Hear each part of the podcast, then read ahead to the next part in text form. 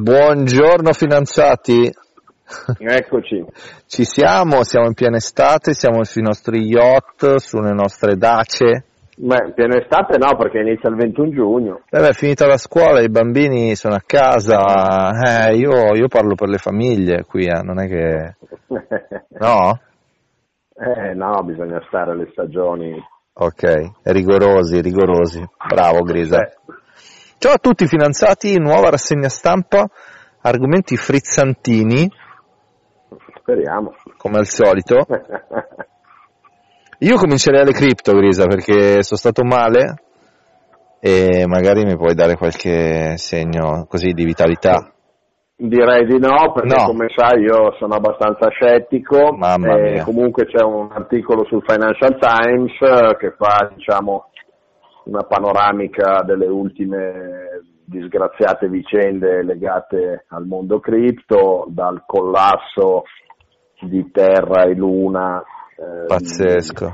non molto tempo fa, quella che era considerata sostanzialmente una stablecoin, eh, sì. problemi anche con Tether, ehm, problemi con eh, due o tre, se non sbaglio, piattaforme che hanno sostanzialmente bloccato la possibilità dei loro clienti di ritirare i fondi Brutto, brutto anche quello, sì, brutti ricordi. e eh, il bitcoin eh, che è sceso sotto questa che veniva considerata una soglia per molti motivi molto importante di 20.000 e poi 18.000 è andato addirittura a 17.800 salvo sì. poi tornare in area 20.000 Eh, Sì. il problema come al solito eh, intanto eh, diciamo che siamo scesi da una capitalizzazione complessiva del, del mondo cripto di circa 3 trilioni di dollari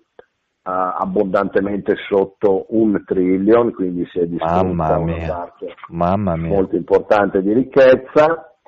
E come al solito eh, anche eh, questa volta l'effetto leva eh, di molti speculatori o se tu preferisci chiamarli investitori Sembrava di me, io, io, io, io. ha portato molti danni perché come al solito diverse persone hanno contratto dei finanziamenti oppure sono andati a leva mettendo magari a garanzia anche la casa, sembra, negli Stati Uniti. E con queste discese, ricordiamo che il Bitcoin ha perso circa il 70% dai massimi che aveva raggiunto, eh, è molto facile, non avendo altre possibilità finanziarie per eh, rimpinguare i margini, eh, è molto facile essere spazzati via. E nel weekend solamente ci sono stati 600 milioni di dollari di valore di conti chiusi, nel senso di gente che non è stata in grado di eh, sostenere i margini e quindi ha perso tutto per 600 milioni di dollari. Lontana dalle cifre che si erano viste nella discesa precedente di circa un anno fa, se non sbaglio, eh, dove erano stati molti miliardi ad essere spazzati via, però qui stiamo parlando di un weekend, stiamo parlando soprattutto di una discesa che, che dura da parecchio tempo. E niente, è così, è così. Passiamo, passiamo oltre perché qua... Passiamo oltre, stata parlerei delle elezioni francesi, eh, del Parlamento. forte. Nonostante, voglio vedere il collegamento con l'economia e la finanza di questa Beh, notizia. insomma, adesso il collegamento è ovviamente in ambito Europa, eh, quindi è chiaro che la Francia che esce da queste elezioni parlamentari è estremamente frammentata. Il movimento di Macron, eh, che avendo vinto le presidenziali molti consideravano Stabile. Mm. eh, ha vinto le elezioni ma non ha ottenuto la maggioranza assoluta, quindi non è in grado di governare da solo con 247 voti. C'è stato un clamoroso successo del fronte delle sinistre estreme di Mélenchon. Sì, ma non lo puoi dire con questo disprezzo però, cioè devi almeno un po' metterci un po' di cipria, qualcosa, si vede, capito? Si vede che non mi piacciono. si vede, si sente. Comunque hanno preso più di 140 voti, eh, terzo, terzo, per gru- gruppo, terzo gruppo parlamentare clamoroso successo invece della Le Pen che passa da 8 a 89 seggi, quindi ah, una, un risultato clamoroso. Ah, Ho guardato la, um, diciamo com- come sono messi geograficamente e uh, la Le Pen rimane molto forte nel quello che viene chiamato il Midi, cioè la Francia del Sud, la Provenza e tutte quelle aree che come sappiamo sono a fortissima immigrazione e quindi provocano sempre poi la reazione dei, dei cittadini verso uh, questo tipo di movimenti. E poi c'è il gruppo uh, dei, dei, gollisti, che una volta era diciamo, il gruppo più importante eh, del Parlamento francese, l'ex partito di Sarkozy, diciamo, che ottiene po- poco più di 60 seggi e probabilmente eh, potrebbe correre in soccorso del gruppo di Macron, eh, ricordiamo che per la maggioranza assoluta a Macron mancano 40 seggi, eh, di lì ce ne sono 64, alcuni deputati eh, di, eh, gollisti hanno detto che non andranno a fare la maggioranza con Macron, però tendenzialmente.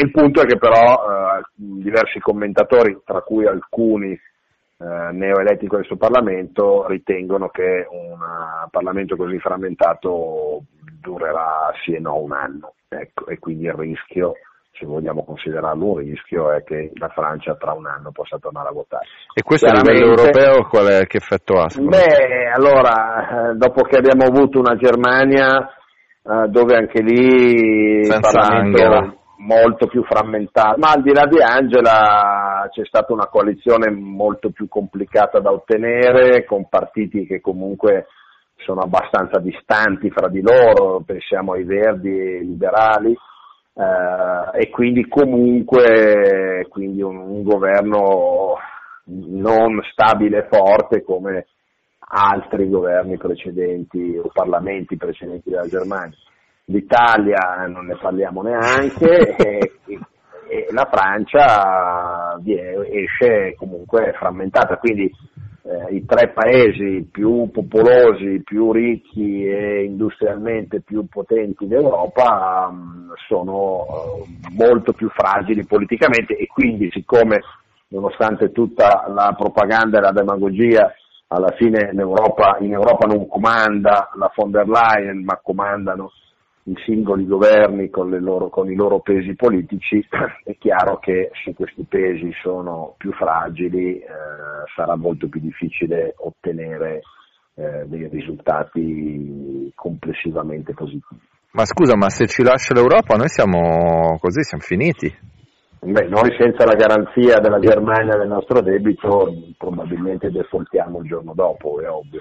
Eh. Quindi non è tanto il fatto dell'Europa, è il fatto che la Germania continui a voler garantire per noi, ecco, questo sostanzialmente. Quindi eh, mi aggancio a questo perché c'è proprio un articolo sul Financial Times firmato da Noel Rubini, che io ho già citato, che è quell'economista... Eh, il mago, il mago Udini. che nel 2008-2009 eh, fu molto bravo a prevedere la gravissima crisi finanziaria eh, legata subprime. alla crisi dei subprime americani, visse con, di rendita per un po' di anni di quel successo di, diciamo, di programma TV in programma TV, poi è un po' scomparso, adesso chiaramente che siamo di nuovo in una fase economica e finanziaria abbastanza turbolenta eh, viene, viene, chiamato uh, a parlare e insomma è la sparata? Diciamo no, è un articolo tranquillo ma chiaramente mette in luce i problemi eh, del, finanziari soprattutto dell'Europa eh, legati a questa fase di inflazione di euro debole rispetto al dollaro e quindi di importazione di inflazione eh, nell'acquisto delle materie prime, come abbiamo detto tante volte l'Europa si è scioccamente eh, liberata del, della siamo un po' di materie prime, quindi le compriamo dovunque, eh, sono generalmente espresse in dollari, a parte eh, quelle russe che adesso sono espresse in rubli e quindi con un dollaro forte e un euro debole chiaramente eh, sono ammazzati. Sono ammazzati. Altro anello debole. Ti prego, una buona notizia però, dai, una. Dell'economia europea è il fatto che è molto esposta all'export verso la Cina, soprattutto nella Germania che ricordiamo che ha il 55% del proprio PIL derivante da esportazione e la Cina è uno dei suoi clienti più grossi la Cina è abbastanza in crisi eh, quest'anno anche a causa delle sue politiche zero covid, quindi lockdown, blocchi eccetera eccetera, quindi mh, anche questa cosa avrà dei risvolti negativi così come la crisi energetica eh, sulla Germania e eh, sull'Europa e anche sull'Italia che ha comunque un 25% di PIL dovuto all'esportazione. Quindi Rubini ci dice sostanzialmente niente di nuovo, ma che il gigante eh, economico e di popolazione europeo ha come al solito eh, piedi molto instabili eh, per cause storiche come quella del, diciamo, del fatto di non avere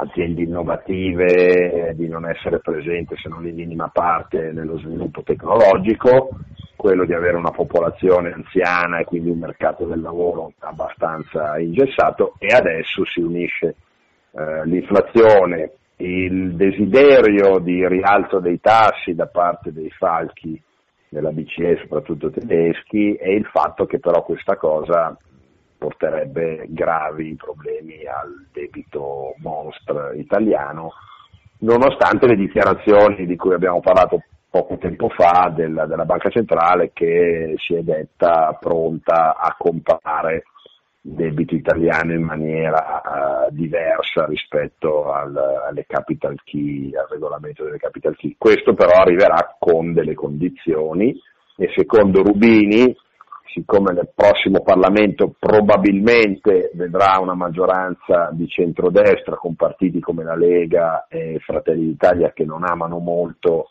il diktat e la burocrazia europea, eh, lui dice è possibile che a fronte di una situazione di crisi eh, con la necessità di sostenere il debito italiano sia però difficile se non impossibile, far accettare al Parlamento italiano le condizionalità che tedeschi, olandesi, eccetera, eccetera, vorranno giustamente, frugali, io, frugali. giustamente aggiungo io, attaccare a, all'ennesimo aiuto sconsiderato a, alla finanza italiana, sconsiderato.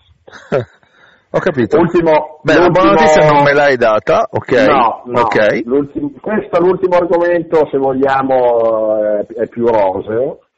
È un'intervista al, al CEO di Möller Maersk, che è l'azienda multinazionale danese di logistica, di container, di certo. shipping, soprattutto di navi container, è il secondo gruppo al mondo.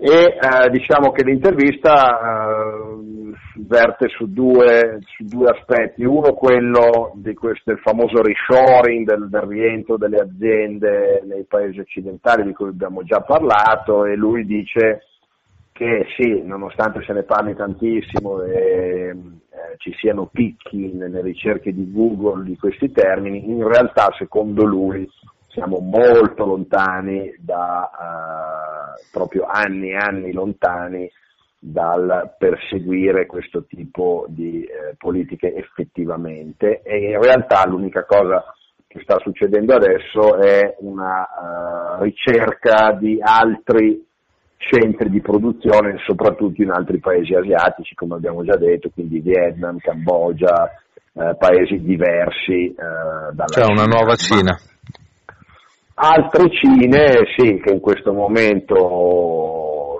fanno meno paura, eh, e chiaramente però, come abbiamo detto altre volte, il reshoring, che sarebbe una pratica secondo me interessante, giusta, certo. mm. eh, però ha costi eh, importanti e pensiamo anche solo alla, alla mancanza eh, di manodopera specializzata, per esempio eh, quando si parla di costruire, impiantare aziende di semiconduttori in Europa, ma sono uh, aziende che hanno una produzione eh, di altissima specializzazione e probabilmente non ci sarebbe il personale eh, adeguato in Europa e magari nemmeno negli Stati Uniti, ci vorrebbero anni, quindi sono eh, progetti difficili. Ehm, l'altro aspetto è che lui si aspetta che le attuali condizioni di materie prime alte, eh, di scarsità di, di navi a disposizione e quindi di inflazione alta potrebbero invertirsi nei prossimi mesi, addirittura da agosto, eh, e quindi potrebbe esserci un calo delle materie prime che effettivamente nei grafici eh, potenzialmente già si vede e quindi tutto a catena una serie di effetti eh, opposti a quelli attuali, quindi eh, c'è chi parla per esempio adesso negli Stati Uniti di sconti futuri nei prossimi mesi mai visti prima in varie catene di grandi magazzini perché comunque tutti hanno creato uh, stock, magazzini amplissimi e la politica di rialzo dei tassi riduce chiaramente la domanda perché c'è meno denaro in circolazione, quindi potrebbe diciamo, avvenire questo effetto che sarebbe quello desiderato dalla banca centrale, da Biden, ma il rischio è che poi possa scappare di mano e quindi diventare una recessione con cali degli utili delle aziende, licenziamenti, eccetera. Certo, eccetera. Quindi, certo. Ehm, però diciamo... È una situa- situazione delicata direi. Situazione molto delicata, sì, complessivamente interessante perché stiamo vedendo potenzialmente, come abbiamo già detto, cambiamenti epocali, comunque molto importanti, eh, come ho detto tante volte, per ora sono soprattutto parole, dal riarmo della Germania con 100 miliardi di euro alla eliminazione degli idrocarburi, l'elettrificazione totale e il reshoring sono sicuramente temi importanti interessanti, per ora in gran parte solo raccontati. Ecco, una narrativa, una narrazione. Vedremo se ci sarà la forza, i denari e la costanza di portare avanti questi programmi interessanti. Ragazzi, che podcast, veramente livelli altissimi. Grazie mille Grisa, ciao finanziati. Grazie a te. Mi ciao. raccomando. Ciao, ciao ciao. Ciao ciao.